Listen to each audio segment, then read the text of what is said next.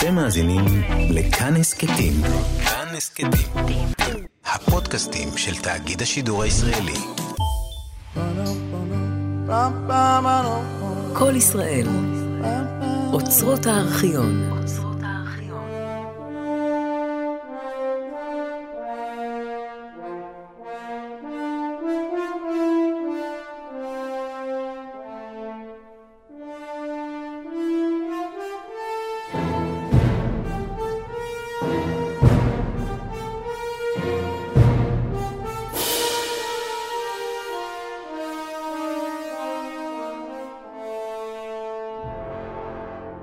מילים שמנסות לגעת, והפעם גוסטב מאלר, חיים במשבר. רב שיח על ספרו של סטיוארט פדר בהשתתפות המוסיקולוג פרופסור אנדרה היידו והעיתונאי דוד ויצטום. קטעי קריאה, גדי לבנה. מראיינת ועורכת, רותי קרן.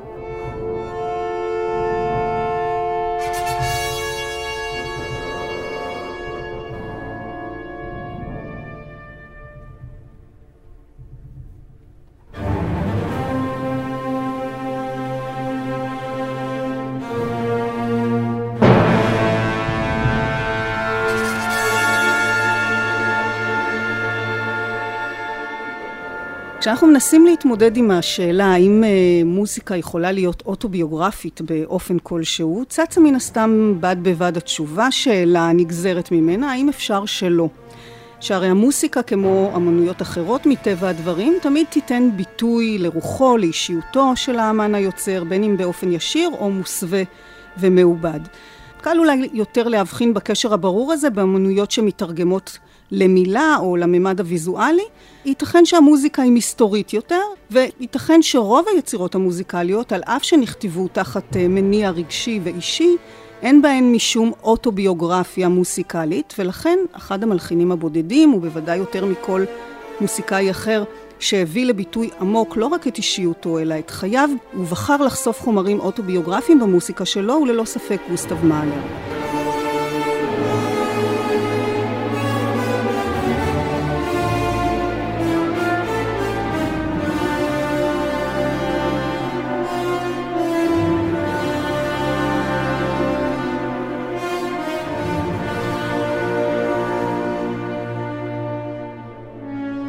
מעט ספרי מחקר וביוגרפיות נכתבו על מאלר, ואליהם מצטרף כעת ספר נוסף, גוסטב מאלר, חיים במשבר, ביוגרפיה, פרי עטו של הפסיכיאטר סטיוארט פדר, המבקש לצייר את דיוקנו הפסיכולוגי של גוסטב מאלר בספרו. על מאלר, חייו, כישרונו, משבריו, תחלואיו, נישואיו ומעל הכל היצירה המוזיקלית רבת התעצומות, בכל אלו ננסה לגעת ולו במעט היום. לצידי המלחין, חתן פרס ישראל למוסיקה, פרופסור אנדרי היידו, והעיתונאי והמוזיקאי החובב, דוד ויצטום, שלום לכם. שלום, שלום. שלום. אולי לפני שנצלול למסתרי נפשו ולתוככי המוזיקה של מאלר ולקשר בין השניים, אולי אסוציאציה, מחשבה, תחושה מיידית אישית של כל אחד מכם באשר לאיש, ליוצר, ליצירה. אני אומרת גוסטב מאלר. מה הוא בשבילכם?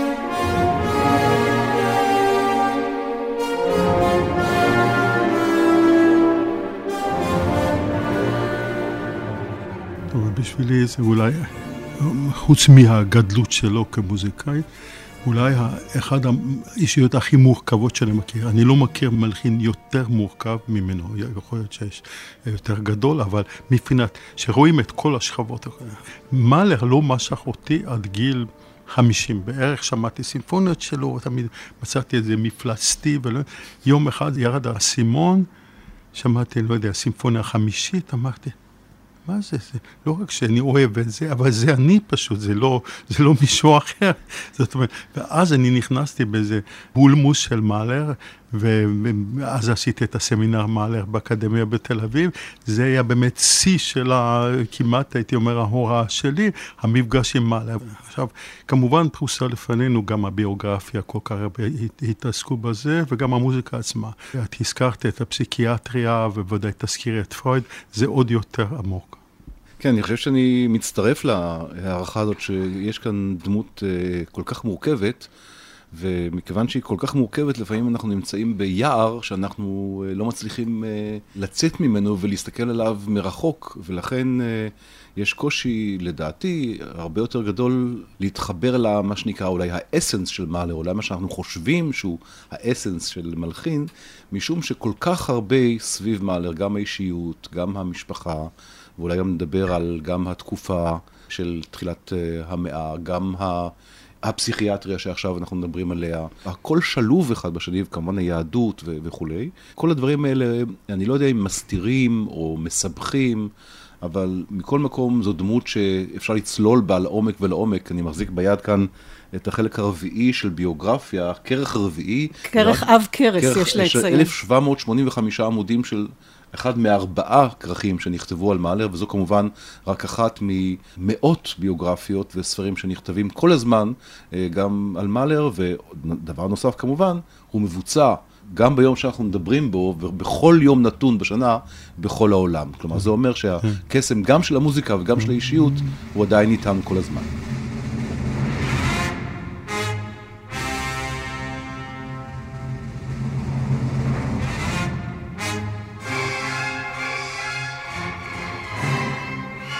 כשמאלר התבקש אה, פעם לכתוב על עצמו פרטים ביוגרפיים, הוא הדגיש אה, שהדרך היחידה להכיר את חיי היא לשים את יצירותיי בסדר כרונולוגי. כלומר, הוא עצמו התייחס למוסיקה שלו כשיקוף של עצמו. ובשיחה מוקדמת שלנו, פרופסור איידו, אתה הבטחת לי שמן הסתם תפריך כמה קלישאות שנקשרות אה, למאלר ויצירתו, וזאת סיבה ממש טובה לפתוח במשהו שיש בו אולי מן הקלישאה. האם לדעתכם ניתן להשתמש באמירה פומפוזית משהו, אבל כזו שיש בה לא מעט מן האמת, ולומר שמאלר הלחין את חייו? מצד אחד, כאילו החיים הם החומר גלם, והוא הלחין אותו, תרגם אותו בשפת המוזיקה, זה אחד הפירושים שאני לא כל כך אוהב. רק האינטראקציה של המוזיקה והחיים ביחד, ושני המבנים האלה ייתנו לנו אולי משהו.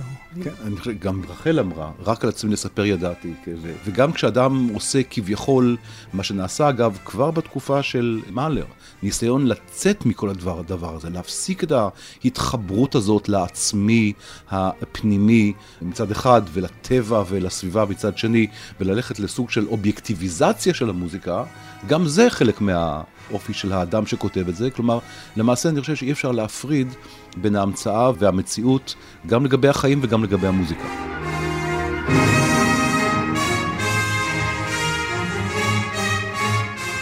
כל חיי מוכלים בשתי הסימפוניות שלי, בהן שמתי במילים את חווייתי ואת סבלי, את האמת ואת השירה. כל חיי התבהרו למי שיודע להקשיב. את הדברים האלה מאלר כותב לאחר שהוא uh, מסיים uh, את uh, הסימפוניה השנייה שלו.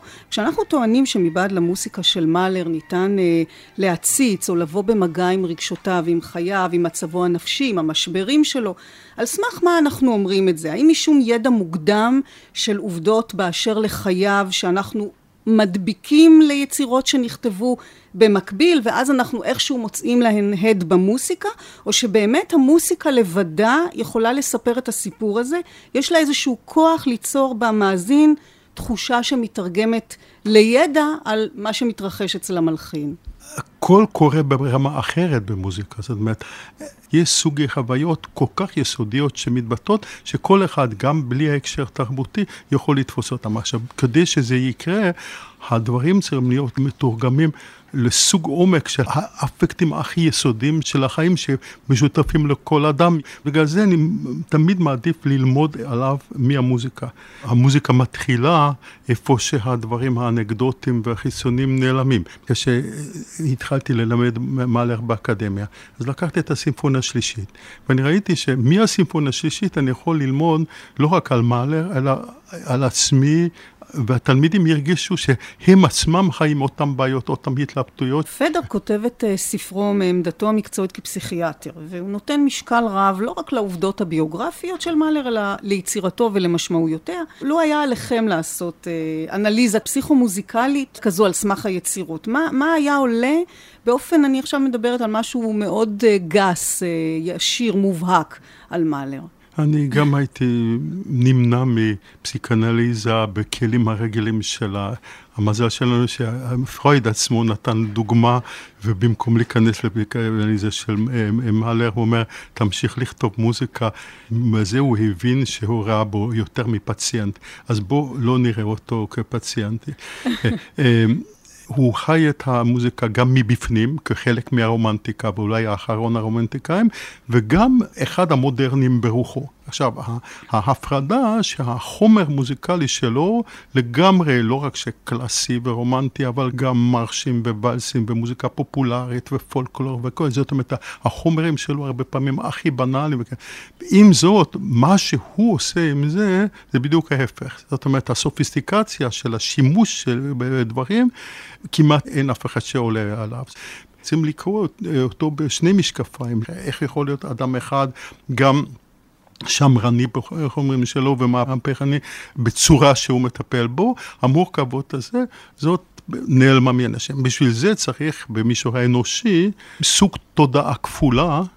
שקשה לתאר. כאן אני רואה קצת את הצד היהודי שלו. דווקא בגלל שהוא רצה להימלט מיהדות, אנחנו יודעים שהיהודי, מה שנקרא אסימילנטי וכולי, ברגע שהוא רוצה להתרחק מיהדות, אז הוא הופך לאח יהודי בדרך כלל, בעל כוחו, ובגלל זה זה אותנטי, בגלל שאין לו אידיאולוגיה. אז כאן היהדות המוסתרת, האנוסה של מאלר, יש לו משמעות בעניין של התודעה המורכבת, והתודעה המורכבת עשתה את הסימפוניות אה, כל כך כפולות מבחינת הרוח שלהם, שזה כמעט מפלצתי. אני הייתי דווקא מתנגד לדבר, הייתי אומר שכדי אולי לשפוט אה, אישיות כל כך מורכבת, לא רק כפולה, אולי כפולה, משולשת, mm-hmm. מעובעת, כמו של מאלר, והמוזיקה שלו, צריך אדם להיות בעצמו מין סוג של פרויד, פורץ דרך כזה, ופרויד עצמו אמר, אני מרים ידיים. אני חושב שאם היו להם יותר פגישות, ואם פרויד היה לוקח ברצינות את הפרויקט ומתחיל קצת ללמוד מוזיקה ולהיכנס לתוך העולם הזה, אולי היה יכול להעריך יותר את מאלר, כי אי אפשר כמובן להעריך את מאלר בלי המוזיקה. ניתוחים כאלו ואחרים נעשים אה, באשר אה, לקשר בין מאלר אה, ויצירתו, אה, ומאלר חווה לא מעט אה, משברים נפשיים, הוא היה איש חולה. הוא סבל ממצבי רוח, הוא סבל מדיכאונות, אה, והדברים הללו היו להם כמובן השלכות אה, גם על היצירה. המשבר הראשון שבהם אה, גרם למחסום יצירתי, שמנע ממנו במשך כמה שנים להשלים את הסימפוניה השנייה, הידועה בשם התחייה, וכנראה לא בכדי. מאלר חווה בראשית 1894 את ניצחון החיים על המוות, את ניצחון היצירתיות על השיתוק האמנותי. וכשהוא משלים את הפינאלה הוא כותב גלויה לפריץ להר הרשה לי לדווח על לידתו של פרק סיום חזק ובריא לשנייה שלי. מצבם של האב ובנו טוב בהתחשב בנסיבות. הבן טרם יצא מכלל סכנה. בטקס הטבילה נקרא שמו לוקס לוסט דין טנבריס, אור מאיר במחשכים. המשפחה מבקשת השתתפות דוממת בשמחה. זרי ברכה נדחים בתודה. עם זאת, מתנות אחרות תתקבלנה בשמחה. שלך, גוסטב. אלה איחולי יום ההולדת שלי.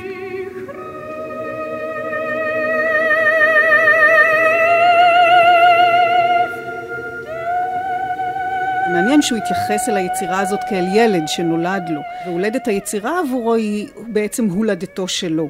אם אנחנו מקבלים את הרעיון שזה ליד עצמה, הלידה די, די מלוכלך, התינוק יוצא מזה עם צעקות ועם דם וכל זה, זה בערך ככה. המאבק הפנימי החזק, החריף כל כך של מאלר עם עצמו ונפשו, הוא אה, סוג של מאבק אוניברסלי, הוא מאבק של כל אדם שנאבק כן, עם עצמו, יכול אה, להזדהות איתו. בפרק המסיים את הסימפוניה השנייה, הוא כותב על חשיבותה של המילה כמקור השראה. בכל פעם שאני מתכנן מבנה מוסיקלי גדול, תמיד אני מגיע לנקודה שבה אני נזקק למילה כמצע לרעיון המוזיקלי שלי. כך לבטח קרה גם לבייטהובן עם התשיעית שלו. בפרק האחרון של השנייה שלי הייתי פשוט מוכרח לעבור דרך ספרות העולם כולו, כולל התנ"ך, בחיפוש אחר המילה הנכונה, הסומסום ייפתח. ולבסוף נאלצתי למצוא מילים משלי לתאר את מחשבותיי ורגשותיי. למילה כבר הייתה היסטוריה ארוכה אה, במוסיקה של מאלר, אה, השיר המקונן שאת הטקסט הוא כתב בעצמו, קרן הפלא של הנער, אחר כך גם בסימפוניה השלישית, הרביעית והשמינית מופיע טקסט. ונדמה לי שאצל מאלר אה, אולי יותר מכל מלחין אחר משולב טקסט. במוסיקה, במיוחד בסימפוניות, ולא מעט מיצירותיו שיש בהן מילים, מאלר הוא זה שכתב אותם, וגם כשהמילים נכתבו על ידי מישהו אחר, כמו ריקרט, שאת רבים משיריו מאלר הלחין, הוא מצא בהן הזדהות מוחלטת. איך העובדה ש... מאלר הוא מחבר המילים, השפיע על המוזיקה. האם אותה עוצמה רגשית, אותו היבט ביוגרפי עמוק שאנחנו חשים בהאזנה לצלילים, הוא במידה לא מועטה משום שהוא טעון אה, במילים שכתב המלחין. קודם כל, אה, נציין שאין מלחין סימפוניות מלבדו, שכל סימפוניה שלו קשורה איכשהו למחזור שירים. יש מקבילה בין הסימפוניה השנייה, שלישית, רביעית עם הקרן הנער, אחרי סימפוניה חמישית, שישית עם השירים מאוד מאוד ילדים, אחר כך הוא חוזר בסימפוניה שמינית, שזה גם עוד פעם טקסט, אה, גוטה והמנון וכולי. זאת אומרת, ברור שאצלו המילה והרעיון והמוזיקה זה ביחד. הזכרת את בטהובן כמודל.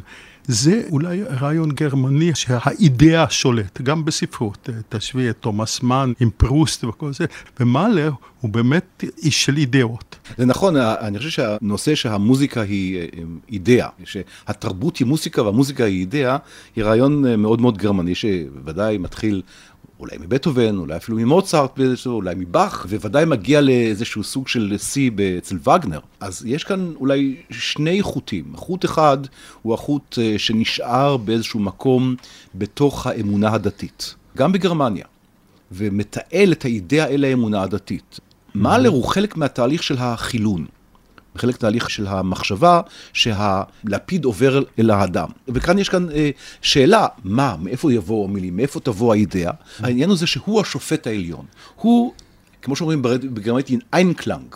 צריך, הכל צריך להשתלב יחד עם הרעיון, עם האידאה שאומר... זאת אומרת, גם כשהוא לקח אה, מילים של ריקארט, למשל, זה היה צריך לעבור דרך האישיות שלו. במסננת שלו. במסננת שלו. עכשיו אולי מה שאני אפשר להוסיף, אולי דבר בנאלי, שגם האומנות עצמו, במיוחד בשביל מאלר, זה הדת. זאת אומרת, אנחנו תמיד לוקחים את הדת כאלמנט הטרוגני. יש הדת לחוד והאומנות לחוד, זה לא ככה אצל אנשים כמו מאלר.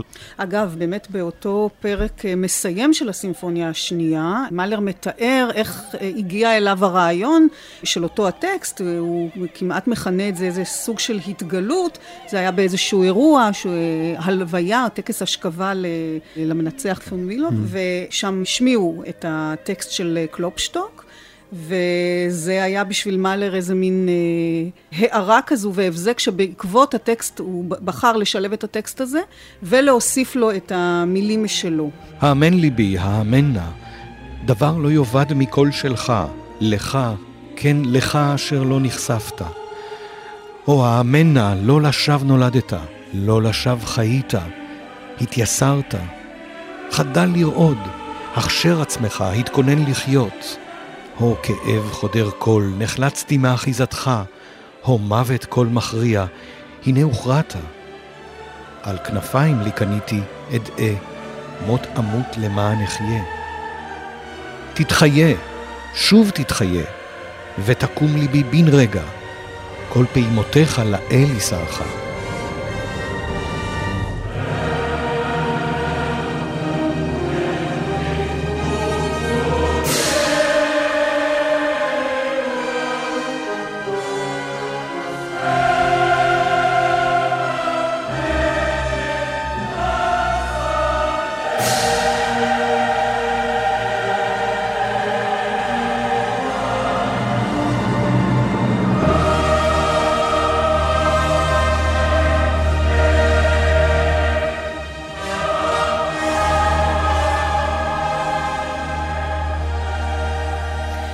וכדי לעמוד אולי על המשמעות הגדולה שגלומה בהתמרה הזו שעשה מאלר בין חייו ליצירתו המוזיקלית, יש צורך אולי להבהיר אה, למאזינים מספר פרטים על אה, חייו, על ילדותו, על הוריו ומשפחתו, על האובדנים הרבים שהוא חווה, על המוות שהיה בן בית מרגע היוולדו ומאוחר יותר בחייו הבוגרים, הזוגיות עם עלמה, מחלותיו וכמובן אה, משבריו הנפשיים.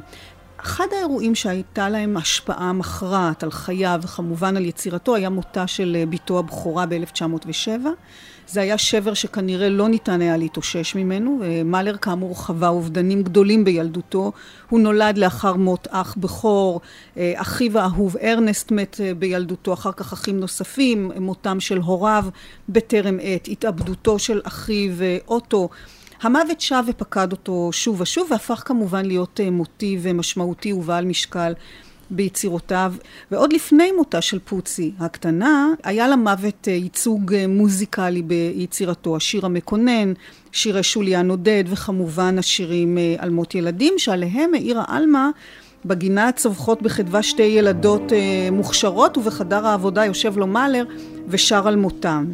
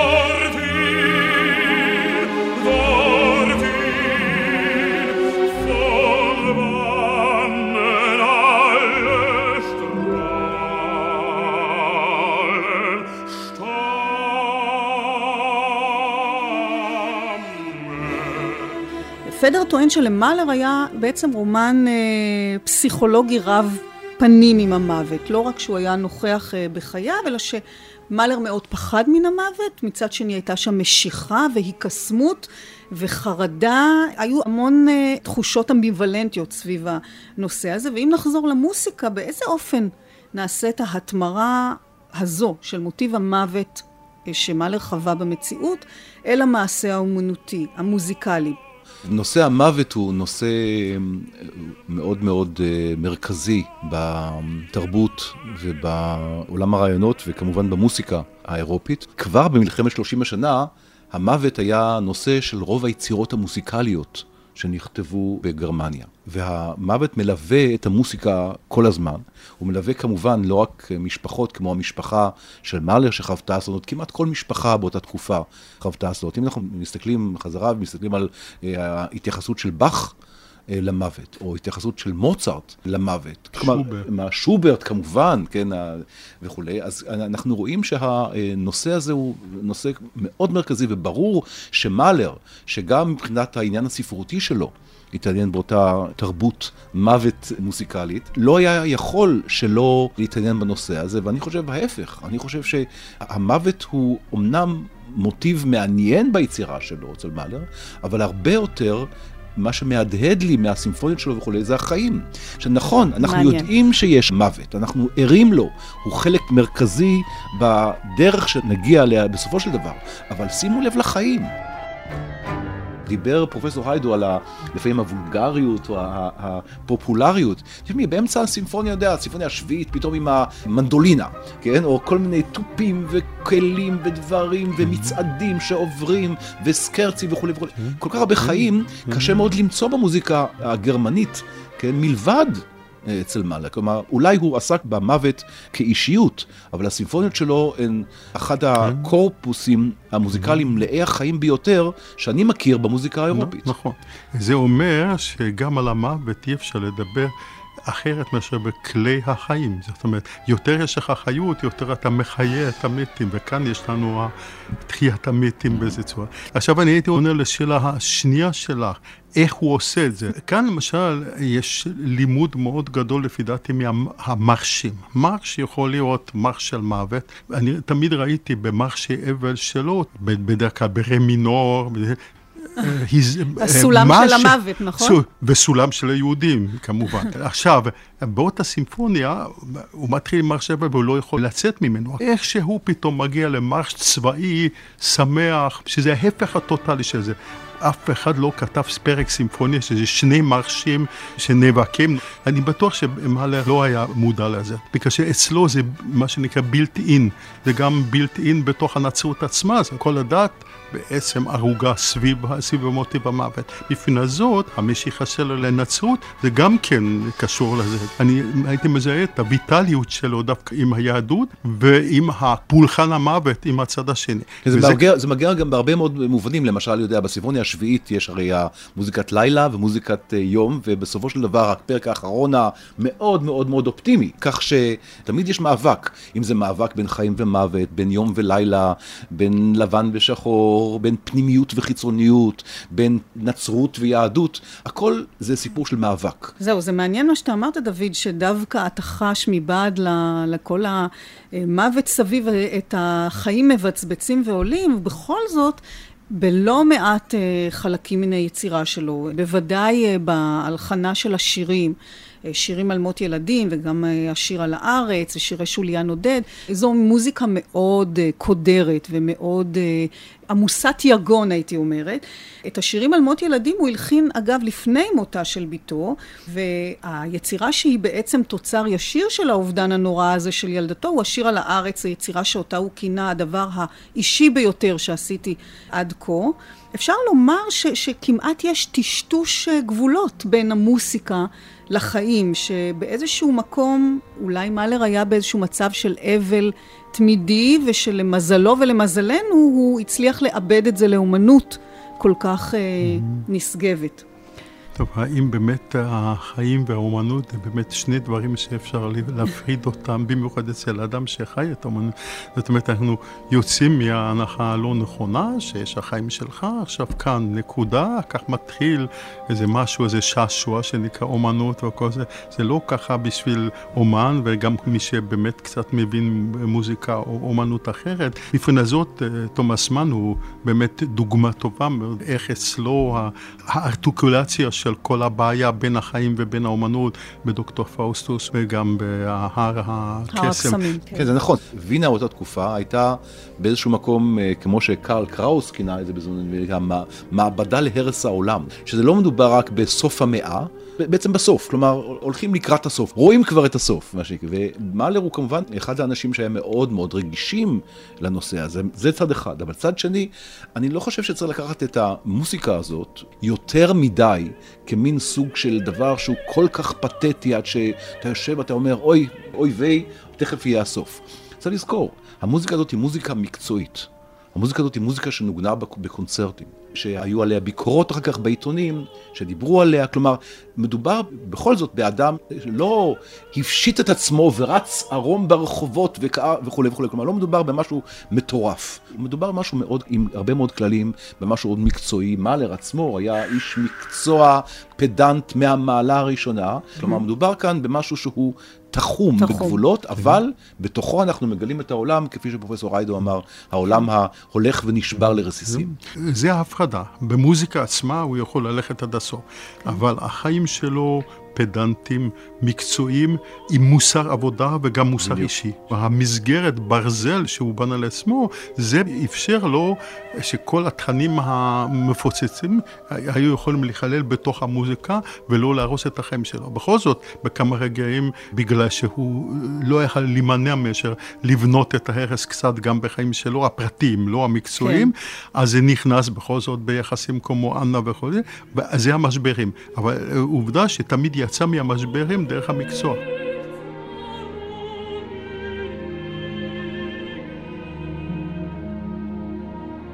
מילים שמנסות לגעת רשת א' של כל ישראל, היום על המלחין גוסטב מאלר עם פרסום הביוגרפיה של סטיוארט פדר, חיים במשבר, באולפן אנדרי היידו, דוד ויצטום ואני רותי קרן. חיים במשבר, קרא פדר לביוגרפיה שכתב על המלחין גוסטב מאלר, ואכן חייו של מאלר, כמו גם יצירתו המוזיקלית, נעו ממשבר למשבר.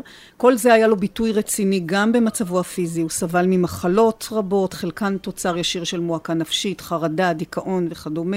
נוסף על ליקוי בלב שבוודאי החמיר את מצבו.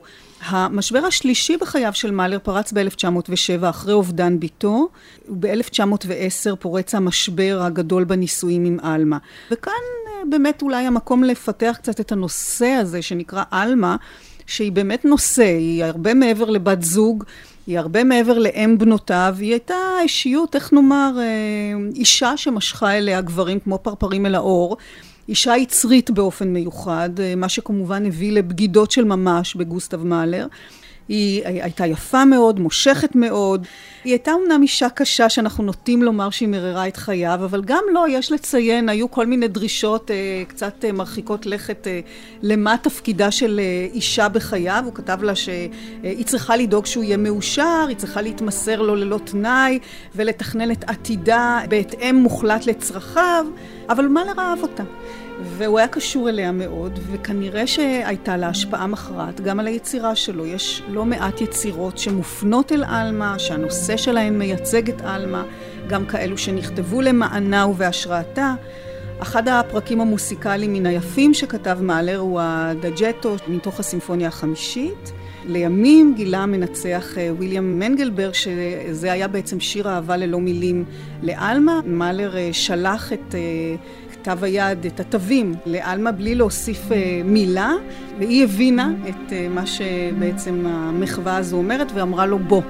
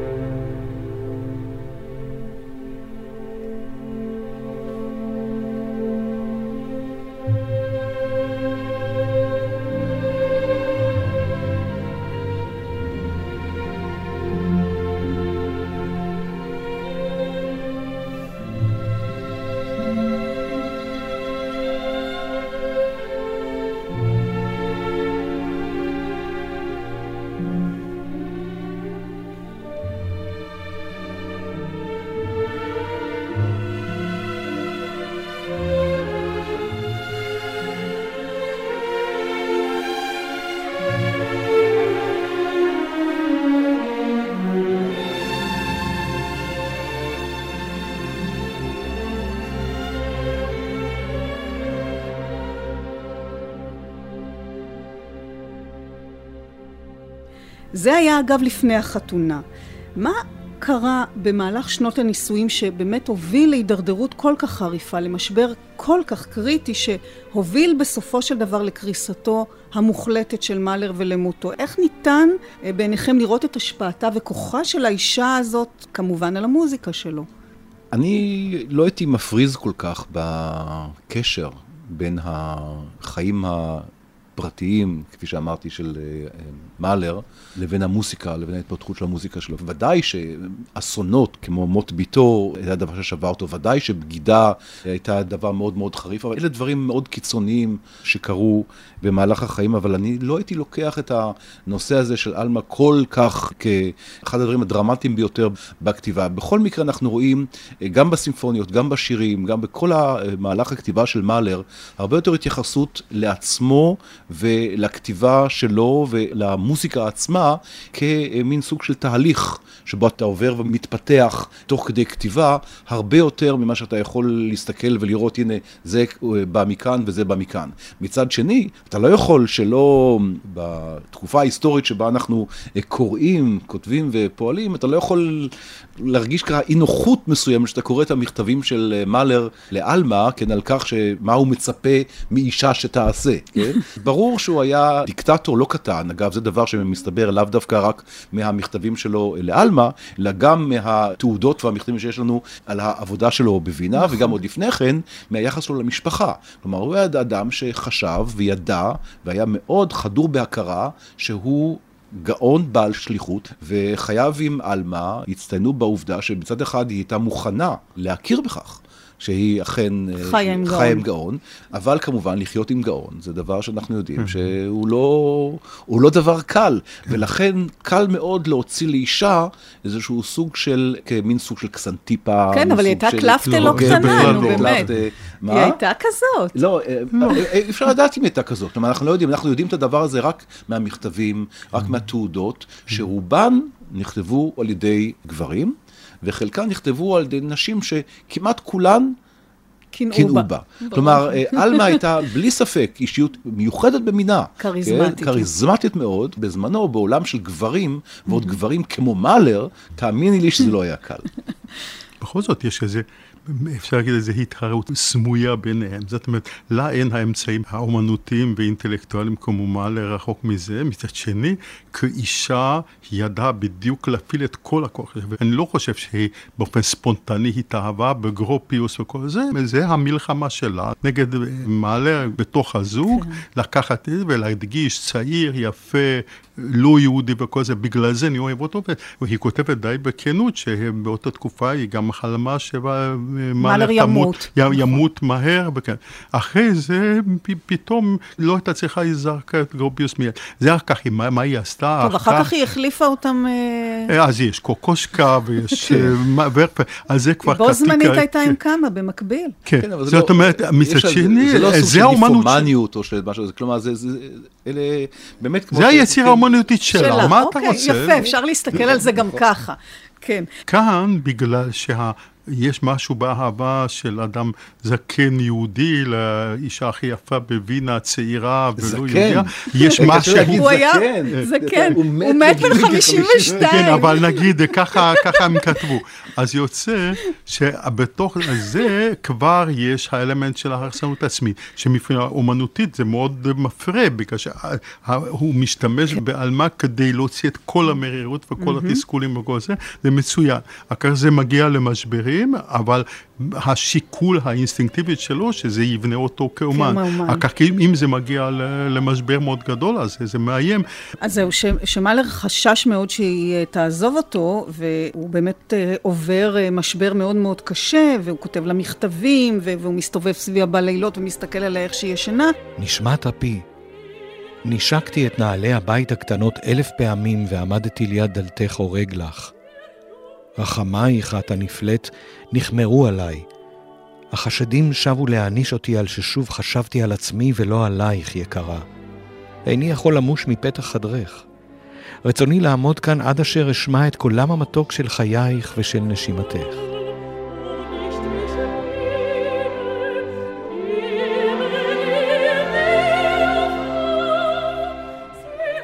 אהובתי, לירה שלי, בואי וגרשי את רוחות האופל, הן אוחזות בי בציפורניהן, הן משליכות אותי אל האדמה. אל תעזביני משענתי, בואי מהר עוד היום כדי שאקום ואעמוד. אני שוכב כאן וממתין ושואל בדומיית ליבי, שמא אוכל עוד להיוושע, או שמא נחרץ גורלי.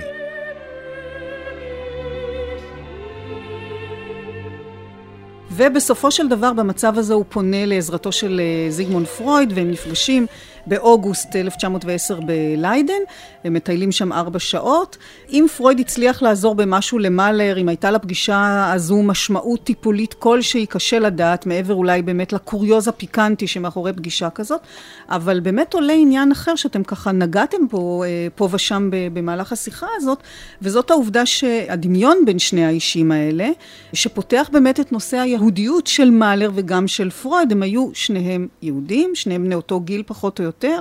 שניהם התעסקו בנושא הפנימי, המדע הפרוידיאני ששאף לפענח את העולם הפנימי, המוזיקה של מאלר ששיקפה תהליכים מנטליים פנימיים, אבל אני באמת רוצה להתייחס לעובדה ששניהם היו יהודים, ומה הייתה המשמעות של העובדה הזאת בתוך העולם שבו הם חיו. אה, מאלר כידוע המיר את דתו, פרויד גם הוא לא היה שומר מצוות, בכל זאת היהודיות באה לביטוי אצל שניהם באופן עקיף. איך? צריך לזכור שווינה בניגוד לברלין או ערים אחרות, אנחנו מדברים כאן על רוב מוחלט של העשירים בווינה, של הפרופסורים, של הרופאים, של אנשי התרבות, של אנשי הספרות, של המוזיקאים, של הפסיכולוגים וכולי. כלומר, רוב האינטלקטואלים באותה תקופה בווינה היו יהודים. כך שפרויד ומאלר, ואם את רוצה להוסיף גם את הרצל ואת כל האחרים, היו אנשים שפתאום באיזשהו שלב היו אמורים לגלות את היהדות שלהם, או במובן החיובי, לראות כמה אנחנו מצליחים, או במובן השלילי, הנה, תראו מה שעומד לקרות לנו. האנטישמיות הייתה גלויה וברורה. אנחנו מדברים עוד שוב, כמה שנים אחרי משפט דרייפוס. אנחנו מדברים על, על, על ההתעוררות של התנועות האנטישמיות, התנועות הלאומיות הגרמניות והצ'כיות וההונגריות והקרואטיות. כלומר, התקופה היא תקופה בוערת. לא יכול שלא להיות ער לדבר הזה. עכשיו, פרויד, הדבר הזה תמיד היה באיזשהו מקום מאחורי הראש, גם בכתיבה וגם במחשבה. אצל מאלר הדבר הזה נמצא יותר באופן סמלי. במוסיקה מדי פעם, אנחנו לא מוצאים התייחסויות פרוגרמטיות, אידיאולוגיות ליהדות שלו, כן, הוא ניסה כל הזמן לברוח מהשורשים שלו אל הקוסמופוליטיות, אל האוניברסליות, אל הנצרות, אה, כמו שאתה אומר. והפגישה ביניהם, בין שני היהודים האלה, אולי יותר סמלית מאשר ממשית.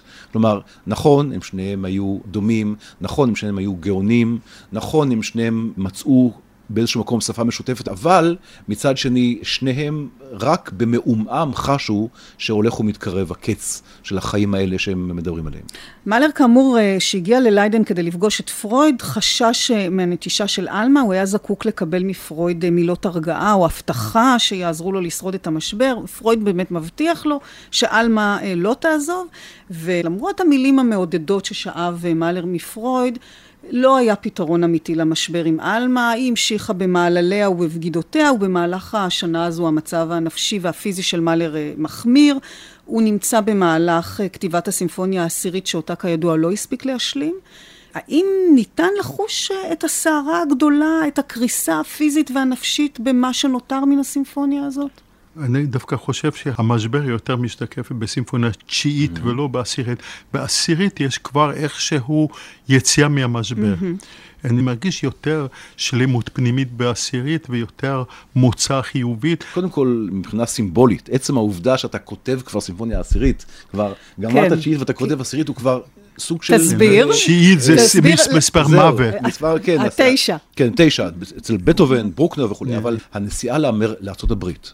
התחלה של המאבקים בארצות הברית, שוב, סוג של קריירה חדשה, הלוך וחזור, עם המצב של הלב של מאלר, כבר נתנו את אותותיהם. כלומר, זה כבר איתות שהזמן קצר, ואני חושב שכאן אולי יותר מאשר המוסיקה עצמה, יש סוג של איתות אחד. אבל מצד שני, האם מאלר ידע כבר בסימפוניה השמינית, סימפוניית האלף, הסימפוניה אולי הגדולה ביותר שלו מבחינת הממדים, כל כך הרבה אנשים על הבמה, אולי יותר אנשים על הבמה מאשר באולם, כשמנגנים את הסימפוניה. כבר אז שהסימפוניה כז'אנר, הסימפוניה כצורה מוסיקלית, היא דבר שהוא נחלת העבר. השאלה הייתה, האם הממדים האלה שהולכים לשים עוד יותר גדולים ועוד יותר גדולים ועוד והשפה, זה יותר מסובך, האם, לאן היא הולכת ומה יהיה המקום שלה? אז הוא, היה ברור לו שיהיה למוזיקה הזאת מקום, ואכן יש לה מקום.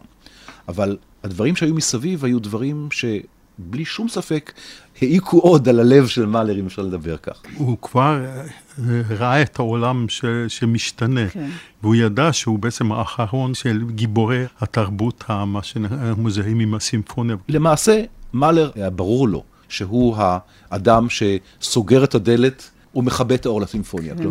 הסימפוניסט הגדול האחרון זה אולי מאלר. כן. אני רוצה לחזור אבל באמת לחוץ מוזיקלי, ובאמת אה, לגבי הסימפוניה העשירית, אחד המסמכים המצמררים והמרגשים אה, באשר לסימפוניה הזאת ולקשר שלה לחייו, היא הפרטיטורה עצמה, ששוב, לפנינו אולי הדוגמה הברורה ביותר להצפנה של פרקי אוטוביוגרפיה בתוך המוזיקה ולטשטוש הגבולות בין יצירה מוסיקלית ליומן אישי, מאלר ממלא את הדפים של כתב היד, של התווים, בהערות שהן ממש זעקות מילוליות, שלדעת פדר אה, מכילות סממנים של מכתב התאבדות, או יותר נכון, הם בבחינת אה, התאבדות אה, סמלית. השטן רוקד איתי את זה. הטירוף אוחז בי, לעזאזל, השמד אותי למען אשכח שאני קיים, למען אחדול לחיות. והזעקות המילוליות בפרטיטורה והמסרים האובדניים האלה מופנים לעלמה, וייתכן, אה, מעריך פדר, שמאלר באמת ביקש לכרוך יחד את המוזיקה ואת המילה כהצהרה אוטוביוגרפית, משהו שהוא רצה שעלמה תדע ושהעולם כולו ידע. לחיות למענך, למות למענך, העלמשי.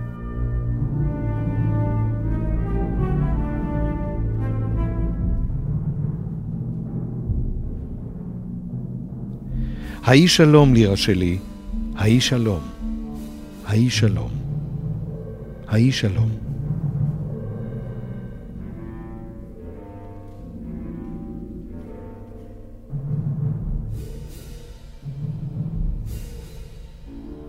את לבדך יודעת מה המשמעות של זה.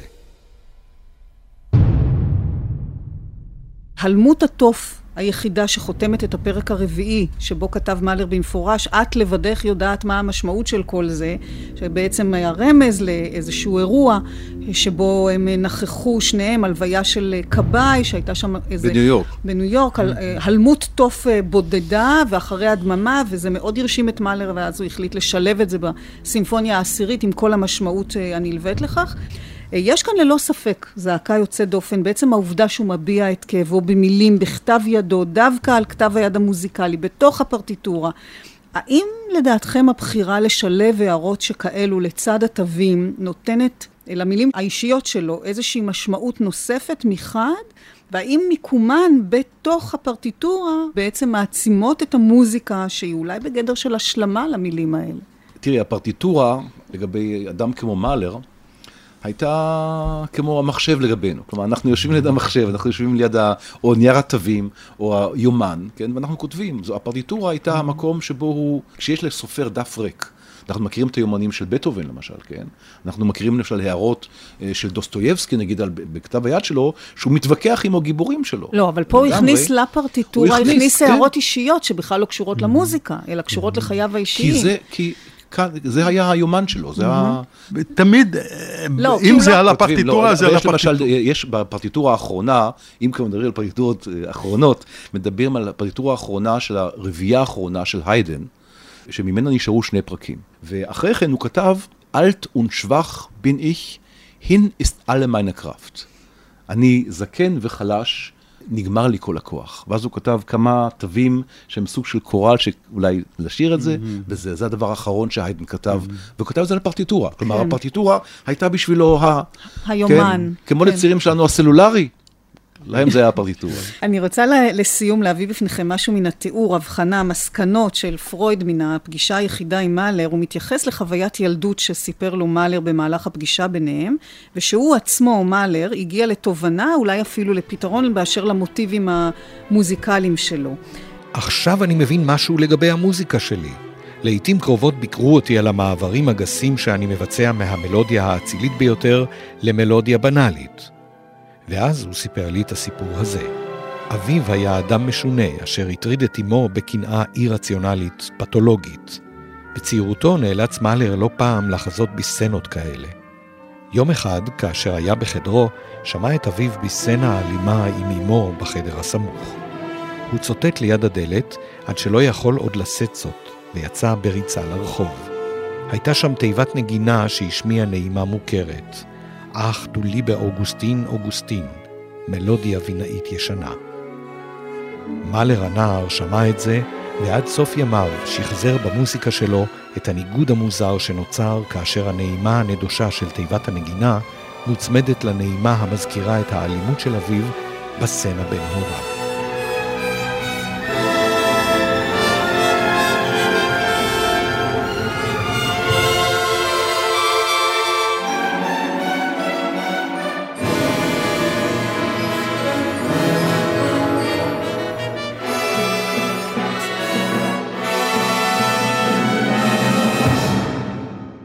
ואז מוסיפה מארי בונפרטה, שהייתה קולגה ותלמידה של פרויד, ולה הוא סיפר את הסיפור הזה, זה בדיוק טיבה של המוסיקה של מאלר.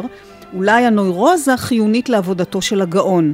לו עבר מאלר אנליזה שהייתה מרפאה את הנוירוזה, המוזיקה שלו הייתה בוודאי אה, שונה מאוד.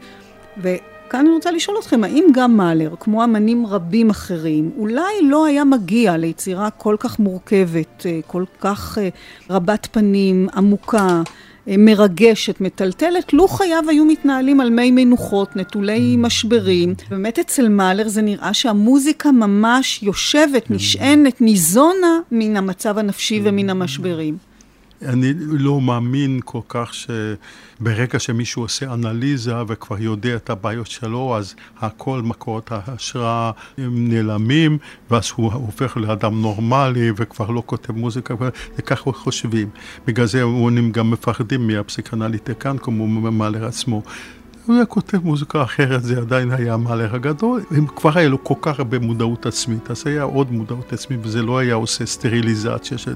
כן, ודאי המוזיקה הייתה אחרת, אבל אה, איך ובאיזה צורה הדברים הם משפיעים, האם זה סיבה ותוצאה, זה אי אפשר. אני חושב שאנחנו לא נמצאים בשלב שאנחנו יכולים לענות על הדבר הזה. אה, שוב, נכון שאפשר במידה מסוימת לזהות את האופי של המלחין לפי היצירה שלו, אבל אפילו אצל מאלר עצמו, כן? את רואה אה, קטעים ופרקים שלמים שבהם את שומעת אדם אחד, ופרקים אחרים שאת שומעת אדם שונה לחלוטין. אני חושב שהמסתורין תמיד יישאר.